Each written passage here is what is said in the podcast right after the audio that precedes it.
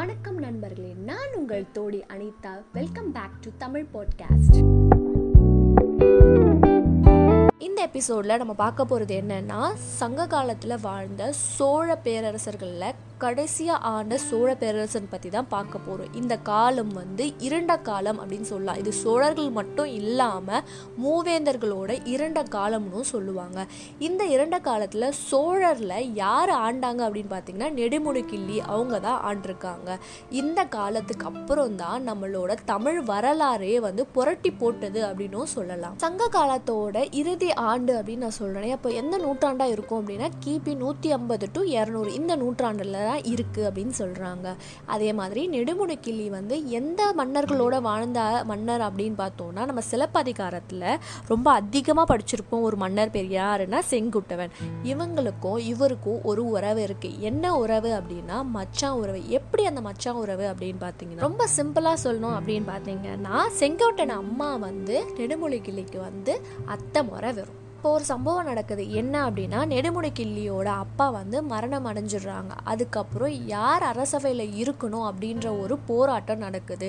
யாருக்குள்ள அப்படின்னு பார்த்தீங்கன்னா சோழர்களுக்குள்ள. அதாவது அவங்க பங்காளிக்குள்ளேயே ஒரு சண்டை வருது. யார் வந்து அரசவையில் அமரணும் அப்படின்னும் போது அப்போ வந்து நம்ம சேரன் செங்குட்டுவன் நம்மளோட நெடுமுடி கிள்ளிக்கு ஹெல்ப் பண்ணி அவங்க தான் வந்து சோழ ஒரு அரசவையில் உட்கார வைக்கணும்னு பயங்கரமான ஹெல்ப் பண்ணுறாங்க ஸோ இவங்களுக்குள்ள வந்து ஒரு நல்ல ஃப்ரெண்ட்ஷிப் வந்து கிரியேட் ஆகிருக்கு எப்பவுமே ஒரு மன்னன் வந்து அவர் வந்து முடிசூடிட்டாங்க அப்படின்னா அடுத்தது என்ன சீன் அப்படின்னா உங்களுக்கு எல்லாருக்குமே தெரியும் மேரேஜ் சீன் தான். இவங்க யாரை கல்யாணம் பண்ணிக்கிறாங்க அப்படின்னு பார்த்தீங்கன்னா வட ஆர்காட் இருக்கு இல்லையா? அங்கே இருக்க ஒரு சிற்றரசரோட மகளை தான் வந்து கல்யாணம் பண்ணிக்கிறாங்க. இவங்க வந்து அந்தனர் மரபு சார்ந்தவங்க அப்படின்னு சொல்கிறாங்க இவங்களோட பேர் என்ன அப்படின்னு பார்த்தீங்கன்னா சீத்தி அப்படின்றவங்க தான் இவங்களோட பேர். இவங்களுக்கு ஒரு மகன் பிறக்கிறாங்க. இவங்களோட மகன் பேர் என்ன அப்படின்னா பிந்து வளர்ந்தன் இந்த பிந்து வளர்ந்தன் யார் அப்படின்னா உதயகுமாரன் அதாவது மணிமேகலையில் நம்ம உதயகுமாரன் அப்படின்ற ஒரு பேர் கேள்விப்பட்டிருப்போம் இல்லையா? அந்த மன்னன் தான் இவர். இப்போ இப்போ நீங்களே கெஸ் பண்ணியிருப்பீங்க. இப்போ இது வந்து மணிமேகலை சார்ந்த ஒரு கதையாக இருக்க போகுது அப்படின்னு.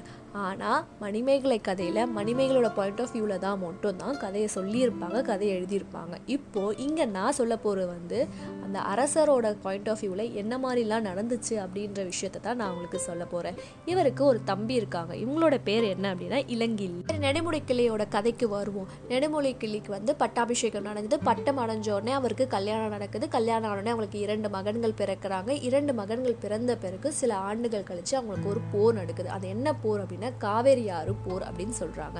இந்த போர்ல யார் அட்டாக் பண்றாங்கன்னா பாண்டிய மன்னனும் சேர மன்னனும் சேர மன்னன் உடனே சேரன் செங்குட்டவன் வந்து அட்டாக் பண்ணுறாங்களா இல்ல இல்ல. வேற ஒரு சேர மன்னன் இருப்பாங்களே அவங்க வந்து அட்டாக் பண்றாங்க. இவங்க ரெண்டு பேருமே வந்து பார்ட்னர்ஷிப் போட்டு இந்த சோழ மன்னனை அழிக்கணும் அப்படின்னு சொல்லிட்டு இவங்க வந்து போர் செய்யறாங்க. ஆனா போர் செய்யும் போது இவர் வந்து ஸ்ட்ராங்கா இருக்கார். ஏன்னா சேரன் செங்குட்டவன் இவர் கூட இருக்கிறனால இவர் ஸ்ட்ராங்கா இருந்து அவங்க ரெண்டு பேரையுமே அழிச்சிடுறாங்க. இவங்க எந்த இடத்துல போர் செஞ்சாங்க அப்படின்னு பார்த்தீங்கன்னா காரியாறு அப்படின்ற ஒரு இடம். இந்த இடத்த பற்றி நான் உங்களுக்கு எக்ஸ்பிளைன் பண்ணுறேன் ஏன் இந்த இடத்த இவ்வளோ ஸ்பெஷலாக நான் மென்ஷன் பண்ணி சொல்கிறேன் அப்படின்னா திருவள்ளுவர் வாழ்ந்த காலத்துலேருந்தே இந்த இடத்த வந்து ஸ்பெஷலாக மென்ஷன் பண்ணி சொல்லுவாங்களாம். அங்கே என்னென்னா அங்கே வந்து ஒரு மலை அடிவாரம் இருக்கும். அங்கே வந்து ஒரு சிவன் கோயில் இருக்குது அந்த மலை என்ன பண்ணா நகரி மலை அப்படின்னு சொல்லுவாங்க.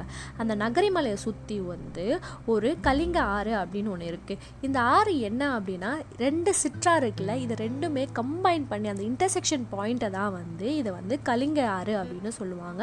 அது மட்டும் இல்லை கலங்கி அப்படின்னு சொல்லுவாங்க காலேரி அப்படின்னும் சொல்லுவாங்க அப்படின்னு சொல்கிறாங்க இந்த மாதிரி வந்து ரெண்டு சூழ்நிலையும் அதாவது கோயில் மலை ரெண்டு ஆறு கலந்து இருக்கிறனால வந்து காரியாறு அப்படின்னு பேர் வந்துச்சு அப்படின்னு சொல்கிறாங்க இப்போ வந்து தெலுங்கு அதாவது ஆந்திர பிரதேஷ் அந்த மாநிலத்தில் வந்து காலேரி அப்படின்ற ஒரு இடமா இருக்குது அப்படின்னு சொல்கிறாங்க ஸோ இதை மென்ஷன் பண்ணணும் இதை எக்ஸ்பிளைன் பண்ணணும் இது உங்களுக்கு தெரிய வைக்கணுன்றதுக்காக தான் இவ்வளோ ஸ்பெஷல் நோட்டை உங்களுக்கு மென்ஷன் பண்ண அது மட்டும் இல்லாமல் இந்த இடத்துல தான் அதிகமான போர் ஏற்படும் அப்படின்னு சொல்கிறாங்க ஏன்னா சேரப்பாண்டிய மன்னருக்கு இந்த இடத்த ஆக்கிபை பண்ணும் அதாவது மண்ணாசை ரொம்ப அதிகமாக இருந்துச்சு.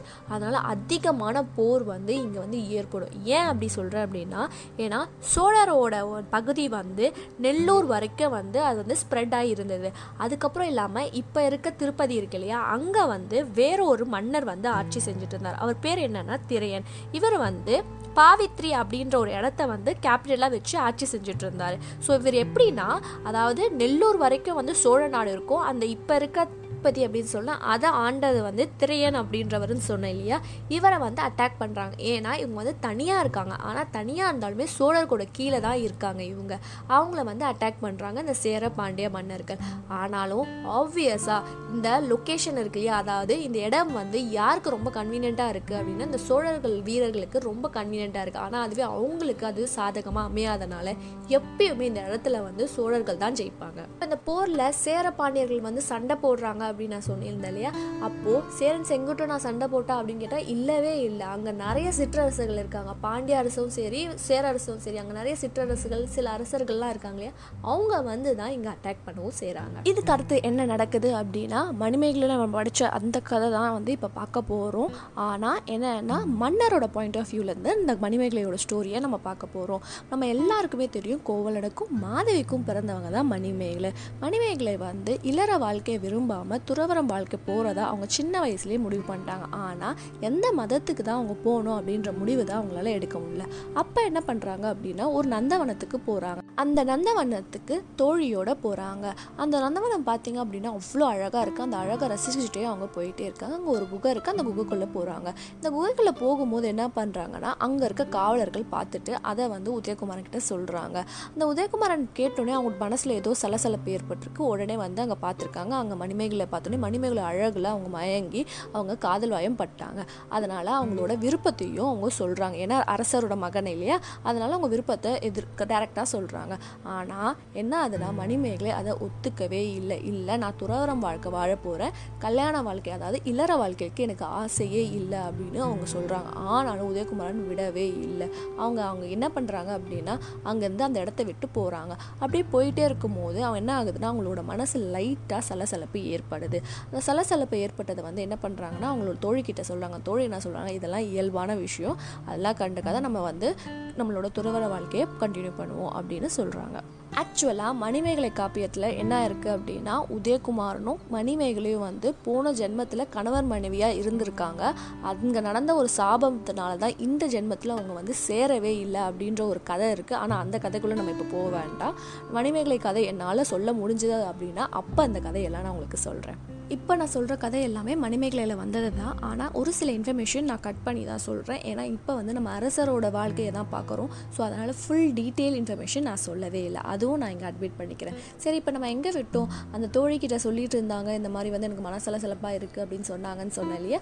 ஸோ அங்கே வந்து என்ன ஆகுது அப்படின்னா அப்போ வந்து ஒரு உருவம் வந்து தோன்றுது. அந்த உருவம் வந்து என்ன பண்ணுன்னா ரெண்டு பேரையுமே மயக்கமடை செஞ்சு அதில் ஒருத்தரை மட்டும் அதாவது மணிமேகலை மட்டும் ஒரு தீவுக்கு கூட்டிகிட்டு போகிறாங்க அந்த தீவில் வந்து ஒரு புத்த சிலை ஒன்று இருக்குது அது மட்டும் இல்லாமல் புத்தரோட காலடிகள் இருக்குது அதாவது ஃபுட் பிரிண்ட்ஸ் இருக்குது இந்த ஃபுட் பிரிண்ட்ஸை பார்த்தோன்னே அவங்களுக்கு வந்து என்னென்னா பழைய ஜென்மம் அதாவது போன ஜென்மத்தில் என்னெல்லாம் நடந்ததோ அந்த ஞாபகம்லாம் வருது.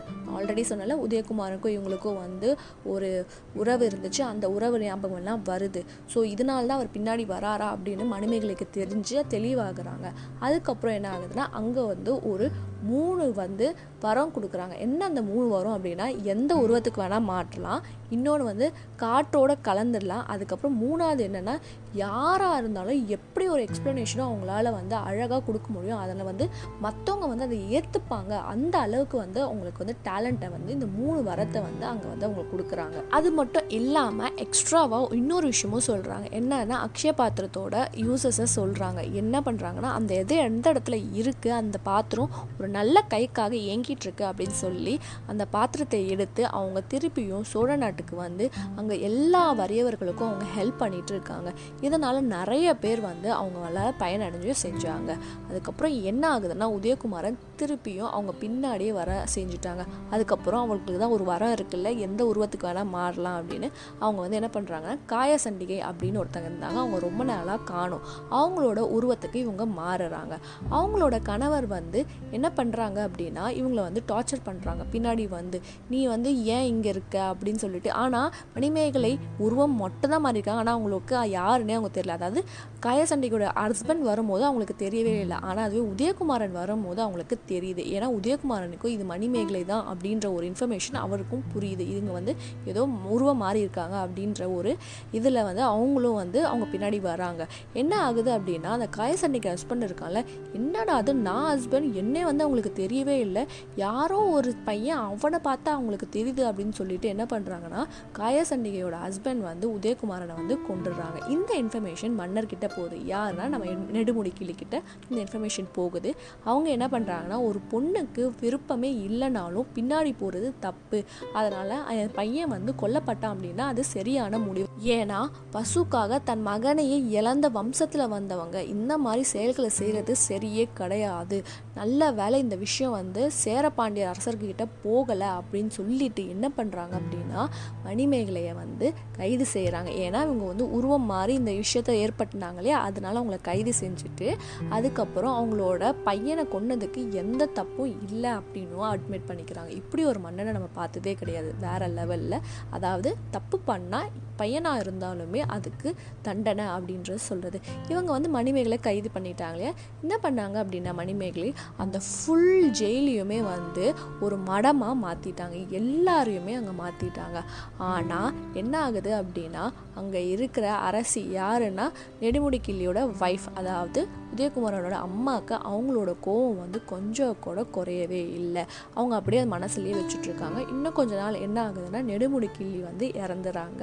இறந்த பிறகு என்ன ஆகுது அப்படின்னா அதாவது உதயகுமாரனோட அம்மா மணிமேகலைக்கு பயங்கரமாக துன்பம் தராங்க. ஏன்னா தன்னோட மகன் வந்து இவங்களால தான் இறந்து போயிட்டாங்க அப்படின்றதுனால அவங்களுக்கு எவ்வளோலாம் துன்பம் தர முடியுமோ அவ்வளோ துன்பமும் அவங்க தராங்க அதுக்கப்புறம் என்ன ஆகுது அப்படின்னா அரவண அடிகள் அப்படின்னு ஒருத்தங்க இருக்காங்க. அவங்களோட அறிவுரைனால என்ன பண்ணுறாங்கன்னா அவங்க அம்மா அதாவது உதயகுமாரோட அம்மா இருக்காங்களே சீர்த்தி அவங்க வந்து மணிமேகலையை விடுவிக்கிறாங்க. இதுக்கப்புறம் மணிமேகலை என்னெல்லாம் பண்ணுறாங்கன்றதை நம்ம பார்ப்போம்.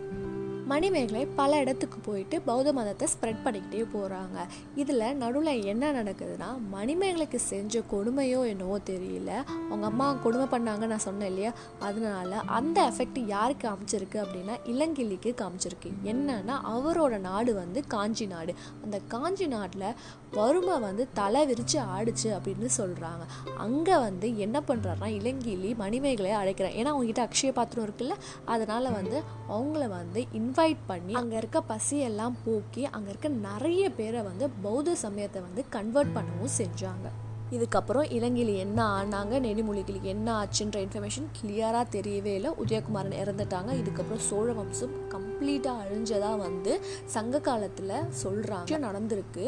அதனால தான் புகார் நகரம் அழிஞ்சிச்சு அப்படின்ற ஒரு குறிப்பு சொல்கிறாங்க இது வந்து எப்படின்னா ஒரு குட்டி ஃப்ளாஷ்பேக் மாதிரி. ஏன் புகார் நகரம் அழிஞ்சிச்சு அப்படின்றத வந்து நான் இப்போ சொல்கிறேன் நெடுமுடிக்கிளி ஒரு நாள் வந்து பூம்புகார் கடற்கரைக்கு போகிறாங்க அங்கே வந்து ஒரு சோலைவனம் இருக்குது அந்த சோலைவனத்தில் ஒரு அழகான பெண்மணி இருக்கா. அந்த பெண்மணியை பார்த்து அவர் வந்து காதல் வயப்படுறாங்க. அங்கே ஒரு நாள் வந்து அவங்க தங்குறாங்க. அதுக்கப்புறம் அந்த பெண்மணி காணாமல் போயிடுறாங்க. காணாமல் போனோடனே என்ன ஆயிடுறாங்க அப்படின்னா நெடுமுடிக்கிளிக்கு ரொம்ப வருத்தமாக இருக்குது அந்த பெண்மணியை வந்து அவ்வளோ தேடுறாங்க. பித்து பிடிச்சவங்க மாதிரி தேடி தேடி அலையிறாங்க. அவங்க எங்கே யார் அப்படின்ற இன்ஃபர்மேஷன் அவங்களுக்கு சுத்தமாக தெரியல. அவங்க அப்படின்னு அப்படி தேடுறாங்க. அந்த காட்டுக்குள்ளே ஃபுல்லாக போய் தேடுறாங்க. அவங்க யார் அப்படின்னா நாகநாட்டு இளவரசி. அவங்க பேர் வந்து பிலிவலை அப்படின்றது நான் சொல்கிறேன் பட் அவருக்கு எந்த இன்ஃபர்மேஷனும் தெரியல. அங்கே ஒரு முனிவர் இருக்கார். ஒரு கிட்டத்தட்ட ஒரு அஸ்ட்ராலஜர் மாதிரி அதாவது ஜாதகம்லாம் சொல்லுவாங்களே அவங்கள மாதிரி ஒருத்தவங்களை பார்க்குறாரு அவர்கிட்ட போய் கேட்குறாரு இந்த மாதிரி ஒரு பெண்மணியை பார்த்தேன் அவங்க வந்து இப்போ என்னால் கண்டே பிடிக்க முடியல அப்படின்னு சொல்கிறாங்க அப்போது அவர் என்ன சொல்கிறாரு அப்படின்னா அவங்க வந்து நாகநாட்டு அரசோட மகள் அப்படின்னு சொல்கிறாங்க அவங்களோட கருவில் வந்து சூரிய வம்சத்தோட ஒரு குழந்தை வரும். அவங்கள வந்து நீ பார்க்கவே முடியாது. ஆனால் அந்த குழந்தைய பார்க்கலாம். அந்த குழந்தைய நீ எப்போ பார்க்க முடியும் அப்படின்னா நீ எப்போவுமே இந்திரனுக்கு வந்து விழா எடுக்கணும் அப்படின்னு சொன்னோம் அப்படி நீ ஏற்படுத்தலை அப்படின்னா இதனால் வந்து இந்திரனும் மணிமேகலா தேவியும் வந்து கோவப்படாமல் நீ பார்த்துக்கணும் அப்படி அவங்க கோவப்பட்டால் உன்னோட ஊர் அதாவது பூம்புகார் அப்படின்ற இடம் வந்து கடலால் அழிக்கப்படும் அப்படின்னு அவர் வந்து சொல்கிறாரு இதை சொன்னோடனே அவரும் வந்து நாட்டுக்கு திரும்புகிறாரு நாடு திரும்பின பிறகு அவரோட அரசாட்சியை அவர் கண்டினியூ பண்ணியிருந்தார். இந்த விஷயம் வந்து அவர் மனசில் கொஞ்சம் எங்கேயோ அந்த மூலையில் இருந்துச்சு. ஆனாலும் அது கண்டினியூ பண்ணிகிட்டே போயிட்டே இருந்தார். அப்படி போயிட்டே இருக்கும்போது என்ன ஆகுதுன்னா உதயகுமாரனோட சம்பவம் நடக்குது. அது வந்து அவருக்கு லைட்டாக மன வருத்தம் கொடுக்குது.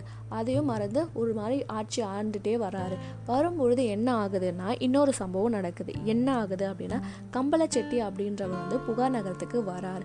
வந்து அவர்கிட்ட என்ன சொல்கிறாரு அப்படின்னா நான் வந்து நாகநாட்டுக்கு போனேன். அங்கே நாகநாட்டில் பிலிவை அப்படின்ற ஒரு பெண்மணி இருந்தாங்க. அந்த பெண்மணி ஒரு குழந்தைய கொடுத்து இதை வந்து சோழ நாட்டுக்கு கொடுத்துரு அப்படின்னு சொன்னாங்க. அந்த குழந்தைய நான் கடல் வழியாக எடுத்துகிட்டு வரும்போது கப்பல் வந்து தரை தட்டி அந்த குழந்தை வந்து கடலில் விழுந்துடுச்சு. என்னால் முறை தான் தப்பிக்க முடிஞ்சுது. அப்படின்னு சொல்லிட்டு அந்த மன்னர்கிட்ட சொன்னார். அந்த மன்னர் ரொம்ப ஆசையாக இருந்தார். ஏன்னா அந்த அஸ்ட்ராலஜர் சொன்னார் இல்லையா? அந்த குழந்தை வந்து கிடைக்கும் அப்படின்னு சொல்லிட்டு. இந்த மன்னர் என்ன பண்ணார் அப்படின்னா இந்திரனுக்கும் மணிமேகலா தேவிக்கும் எப்போவுமே வருஷம் வருஷம் வந்து என்ன பண்ணணும் அப்படின்னா திருவிழா எடுக்கணும். அப்போ தான் அந்த ஊர் வந்து அழியாது அப்படின்னு சொன்னாங்க இல்லையா? அதனால் எப்போவுமே வருஷம் வருஷம் அவர் வந்து திருவிழா எடுப்பார். ஆனால் இந்த குழந்தை வந்து தவறி போச்சு அப்படி எங்கேயாவது கிடைக்குமா அப்படின்னா அந்த குழந்தையோட வருத்தத்திலேயே வந்து இந்த இந்திரனுக்கும் மணிமேகலா தேவிக்கும் வந்து திருவிழா எடுக்கிறத மறந்தே மறந்துட்டார். அப்படியே அந்த அஸ்ட்ராலஜர் சொன்ன மாதிரி அந்த சம்பவம் நடக்குது. என்ன அப்படின்னா அவங்களோட இரண்டு பேரோட கோவத்தை ஆளாக கூடாது. அப்படி ஆளாகினா உன்னோட ஊர் வந்து அழிஞ்சிரும் அப்படின்னு சொன்னாங்களே. அதே மாதிரி கடல் சீற்றத்தால் பூம்புகார் ஃபுல்லாகவே அழிஞ்சிருச்சு அப்படின்னு வரலாற்றில் சொல்கிறாங்க இதுக்கப்புறம் சோழர்கள் யாருமே இல்லை. அதாவது சங்க காலத்தில் இதுக்கப்புறம் சோழர்கள் யாருமே கிடையாது. எந்த வம்சமும் கிடையாது. அது மட்டும் இல்லாமல் மூவேந்தர்களுக்கும் இந்த மாதிரி ஒரு சில இன்சிடெண்ட் ஏற்பட்டனால தமிழ் வரலாற்றை ஒரு திருப்பி போட்ட ஒரு காலம்னு சொல்லுவாங்க. இது வந்து இரண்ட காலம் அப்படின்னு சொல்லலாம். இங்கே வந்து யார் ஆட்சி பண்ணுறாங்க அதாவது சோழர்கள் இல்லை. அப்போ யார் வந்திருப்பா? இந்த மாதிரி இன்ஃபர்மேஷன்லாம் நீங்கள் தெரிஞ்சுக்கணும் அப்படின்னா சோழ பயணத்தில் தொடரணும்.